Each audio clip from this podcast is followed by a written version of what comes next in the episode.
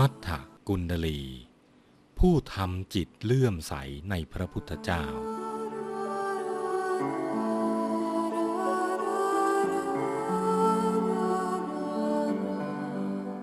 การทำใจให้เลื่อมใสในพระสัมมาสัมพุทธเจ้านั้นทำให้เกิดความสุข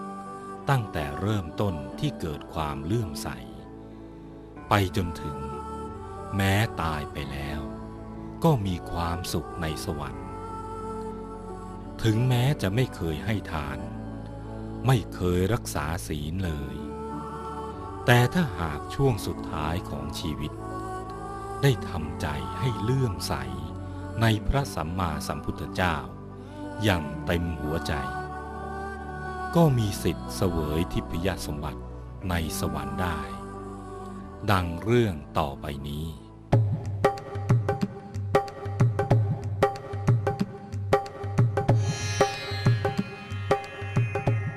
ในกรุงสาวัตถีมีหนุ่มน้อยคนหนึ่งอายุ16ปีเขาเกิดมาในตระกูลพราหมณ์ที่มีฐานะพอปานกลางแต่ผู้เป็นพ่อของเขานั้นมีความตระหนี่เหนียวแน่นชนิดที่ไม่เคยให้อะไรแก่ใครเลยวันหนึ่งพราหมณ์อยากจะให้เครื่องประดับโลกแต่ก็เสียดายค่าจ้างจึงทำตุ้มหูด้วยตนเองมีลักษณะกลมเกลี้ยงแล้วเอาให้ลูกประดับหูเขาจึงมีชื่อว่ามัฏฐกุณฑลีแปลว่าผู้มีตุ้มหูเกลี้ยงเกลี้ยงวันหนึ่งเขาป่วยเป็นโรคผอมเหลืองผู้เป็นแม่เห็นเข้าก็ไปหาพราหมณ์บอกว่าท่านพราหมณ์ลูกของเราน่ะป่วยมากแล้วท่านรีบไปหาหมอมารักษาลูกเสียเถิดพราหมณ์ก็บอกว่านางผู้เจริญถ้าเราหาหมอมาเนี่ยก็ต้องให้ค่าจ้างเธอไม่คิดถึงค่ารักษาที่จะต้องเสียเลยหรือนางพรามณีจึงกล่าวว่าก็ลูกเราน่ะป่วยไม่หาหมอมารักษา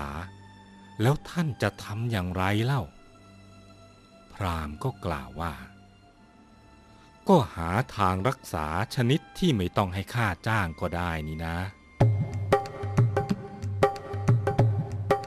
พราหมณ์เมื่อพูดอย่างนี้แล้วก็ได้ไปหาหมอแล้วก็ถามว่าคนที่เป็นโรคอย่างนี้นะจะต้องใช้ยาชนิดไหนหมอก็บอกว่าต้องใช้เปลือกต้นไม้ชนิดนั้นรากไม้ชนิดโน้นพราหมณ์จึงรวบรวมพืชสมุนไพรตามที่หมอบอกเอามาประกอบกันต้มปรุงเป็นยาให้ลูกดื่มลูกดื่มยาที่พราหมณ์ต้มให้ผ่านไป 2-3 วันอาการป่วยก็ยิ่งหนักขึ้นเรื่อยๆหนักเข้าก็หมดแรงลุกไม่ไหวพราหมณ์เห็นแล้วก็รู้ว่าลูกเราไม่ไหวแล้วจึงไปหาหมอมาคนหนึ่งเมื่อหมอนั้นมาตรวจดูก็รู้ว่าคงไม่รอดแล้วล่ะจึงพูดเลี่ยงไปว่าท่านหาหมออื่นมารักษาเถอะเรามีธุระด่วนซะแล้วพราหมณ์รู้ว่าลูกเราคงอยู่อีกไม่นานแล้วจึงอุ้มลูกออกมาจากห้องให้นอนที่ระเบียงหน้าบ้านเพราะกลัวผู้ที่มาเยี่ยมจะเห็นสมบัติที่อยู่ในเรือนวันนั้นพระสัมมาสัมพุทธเจ้าทรงตรวจดูสัตว์โลกในเวลาใกล้รุ่งทรงทอดพระเนตรเห็นมัฏฐกุณฑลีปรากฏในข่ายพระยานในสภาพที่ป่วยหนักนอนรอความตายอยู่ที่ระเบียงหน้าบ้าน จึงทรงดำริว่าเมื่อเราไปยังที่นั้นจะเกิดประโยชน์อะไรบ้างก็ทรงเห็นเหตุการณ์โดยตลอดจนถึงมัฏฐกุณดลีได้เกิดในสวรรค์ได้ฟังธรรมพร้อมกันกับพราหมณ์ผู้เป็นพ่อแล้วได้บรรลุธรรมเป็นพระโสดาบัน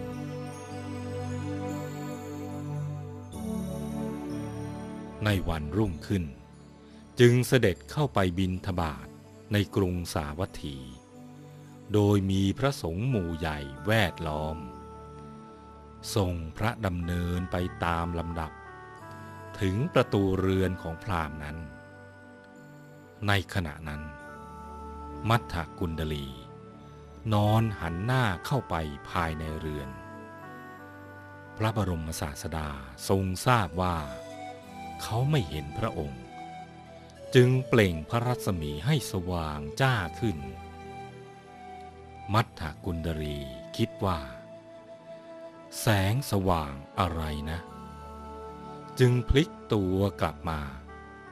เห็นพระบรมศาสดาจึงคิดว่าเรามีพ่อเป็นคนพาลจึงไม่ได้เข้าเฝ้าพระสัมมาสัมพุทธเจ้าไม่ได้ทำการต้อนรับไม่ได้ถวายทานหรือฟังธรรมสักอย่างเดียวบัดนี้แม้แต่มือทั้งสองก็ยังยกไม่ไหวบุญอย่างอื่นเราทำไม่ได้แล้วเมื่อคิดอย่างนี้จึงทำใจให้เลื่อมใสแต่เพียงอย่างเดียวพระบรมศาสดาทรงทราบว่ามัฏฐกุณดลีทำจิตให้เลื่อมใสในพระองค์แล้วก็เสด็จจากไปเมื่อพระตถาคตเจ้าเสด็จไปพอลับตาเท่านั้นมัฏฐกุณดลีก็สิ้นใจเป็นเหมือนหลับแล้วตื่นขึ้นในวิมานทองสูงประมาณ30 โยชน์บนสวรรค์ชั้นดาวดึงส์มีนางเทพอัปสรเป็นบริวาร 1,000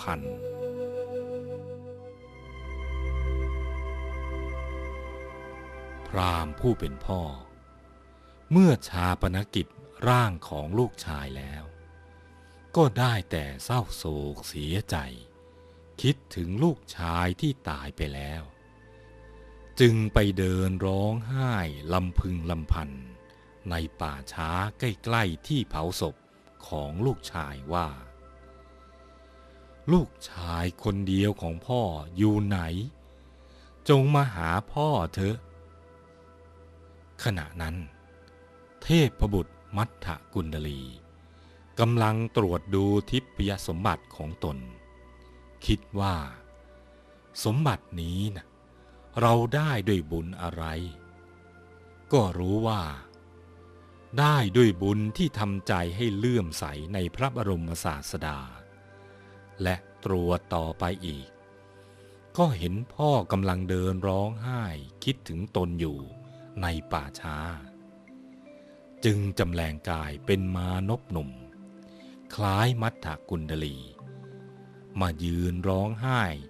ในที่ไม่ไกลจากที่ที่พราหมณ์ยืนร้องไห้อยู่ด้วยประสงค์จะบรรเทาความเศร้าโศกของพราหมณ์และแนะนำเนื้อนาบุญให้พราหมณ์เห็นมานพหนุ่มแต่งกายเหมือนมัฏฐกุณดลีมายืนร้องไห้ใกล้ๆจึงเข้าไปหาถามว่าท่านเป็นใครมายืนร้องไห้ต้องการอะไรหรือมานพนั้นจึงตอบว่าข้าพเจ้ามีรถอยู่คันหนึ่งมีความงดงามมากแต่ข้าพเจ้ายังหาล้อที่เหมาะสมกับรถของข้าพเจ้าไม่ได้เพราะเหตุนี้แหละข้าพเจ้าจึงอยากตายพราหมณ์จึงกล่าวว่าท่านต้องการล้อเงินล้อทองแก้วมณีหรือโลหะจงบอกมาเถิด ข้าพเจ้าจะจัดหามาให้ท่านมานพนั้นจึงคิดว่าตอนที่เราป่วยใกล้จะตายพราหมณ์นี้ไม่ยอมเสียเงินค่ารักษาเราเลยแต่มาตอนนี้นะกลับบอกว่าจะเอาล้อเงินล้อทองมาให้เราจะต้องสั่งสอนพราหมณ์นี้ให้รู้สำนึกจึงพูดว่าข้าพเจ้าต้องการดวงอาทิตย์และดวงจันทร์มาทำเป็นล้อท่านจะให้ได้หรือไม่ล่ะพราหมณ์จึงพูดว่าท่านน่ะอยากในสิ่งที่เป็นไปไม่ได้จะตายเปล่าช่างโง่เขลาเสียจริงมานพจึงตอบว่าข้าพเจ้าอยากได้ดวงอาทิตย์และดวงจันทร์ซึ่งเป็นสิ่งที่ปรากฏเห็นอยู่แต่ท่านกลับต้องการในสิ่งที่ไม่สามารถเรียกกลับคืนมาได้ระหว่างท่านกับข้าพเจ้านะใครโง่เขลากว่ากันเล่าแล้วจึงบอกพราหมณ์ให้รู้ว่าตนคือมัฏฐกุณฑลีเมื่อตายแล้วได้ไปเกิดในสวรรค์ด้วยบุญที่ทำใจให้เลื่อมใสในพระบรมศาสดาแล้วจึงแนะนำพราหมณ์ให้ถวายทานแด่พระองค์พราหมณ์เกิดความเลื่อมใส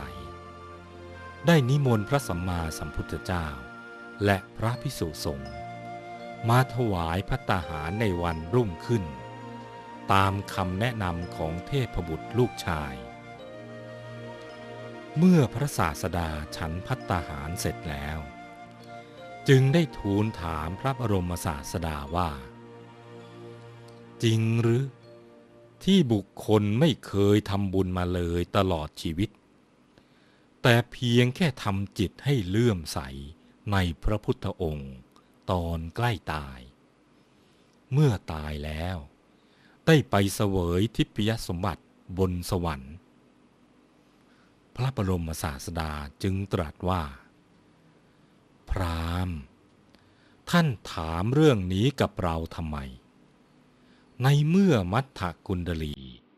ได้บอกความจริงทั้งหมดแก่ท่านแล้วมิใช่หรือแล้วทรงอธิษฐานให้มัฏฐกุณฑลีเทพบุตรมาปรากฏกายยืนยันถึงผลบุญพร้อมทั้งวิมานแล้วทรงแสดงธรรมและเมื่อจบพระธรรมเทศนามัฏฐกุณฑลีเทพบุตรและพราหมณ์บรรลุโสดาบันส่วนมหาชนทั้งหลายมีดวงตาเห็นธรรมโดยทั่วหน้า